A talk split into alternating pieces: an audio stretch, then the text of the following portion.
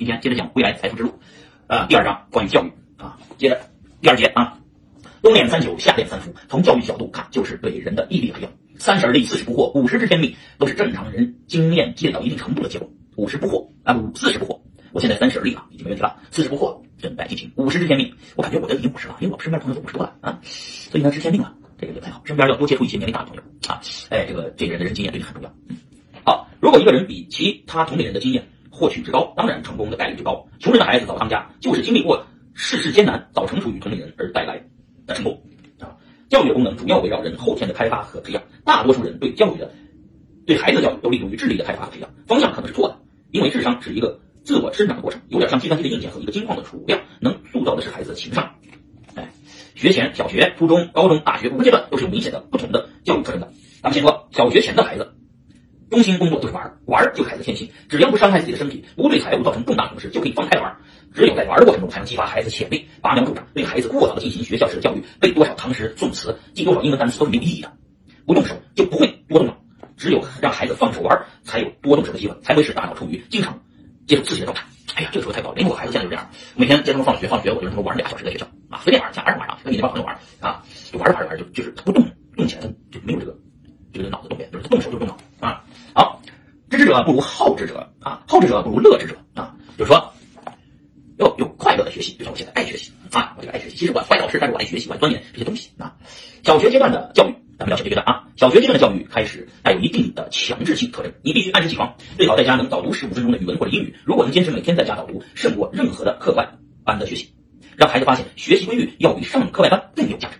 每天坚持早读背后的课，本质是培养孩子的毅力。每天坚持早读，培养孩子的毅力，毅力和意志力的培养，价值大于一切。毅力和意志力的培养大于一切。嗯，有道理。小学阶段啊，学前。放开玩也是让孩子自由发挥的机会，无形中培养的也是毅力。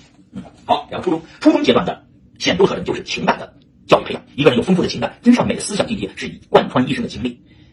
初中阶段的青春期特征十分明显，情感教育是重中之重，情和性是联系在一起的，一个硬币的两面。人们常说性情中人，就是指这个道理。性是天生的，情是后天培养的。初中面临人生价值观初步形成的时期，孩子们的七情六欲逐步生成。情感教育的核心价值是是非教育，什么是对的，什么是错的，必须。旗帜鲜明，甄别清楚。嗯，初中得注意这方面，孩子青春期了啊。同情弱者是一个孩子建立的是非观的基础表现，也是一个社会文明的刻度。如果一个人对弱者没有恻隐之心，别的都无从谈起啊。所有的文明刻度都是以对弱势弱者的态度为尺度的。嗯，有道理。就是我们家老大现在就关注，哎，我们捐口罩捐到哪了呀？啊，你你还有没有了？再往咱们老家捐一下，那就关注。二老三就是幼儿园，就是小学，他还不想关注这些东西，还没到我老大这个年龄段。嗯。现实中，有的人见到了权贵豪门，男人腿软，女人心软啊，通宵是非，敢于为弱者说话，当当是一个优秀人才不可缺少的素质。青春期孩子的身心发育变化很大，情感教育另一个很重要的内容是让孩子学会控制自己的情感，把充沛的精力投入到学习中去。控制力是毅力的重要表现。到了初中，有道理啊。接着讲高中，高中阶段的教育培养特征是理想教育。理想，谈到理想教育，大多数人马上想到的是孩子树立一个远大目标，做一个科学家或者企业家，成为马云。刘强东算了，刘强东就算了，妈了个逼的，是吧？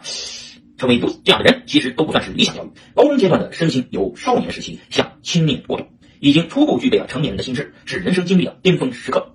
未来之门刚刚打开，即将迈入社会。理想教育的核心就是为人生可能实现的目标制定脚踏实地的行动方案。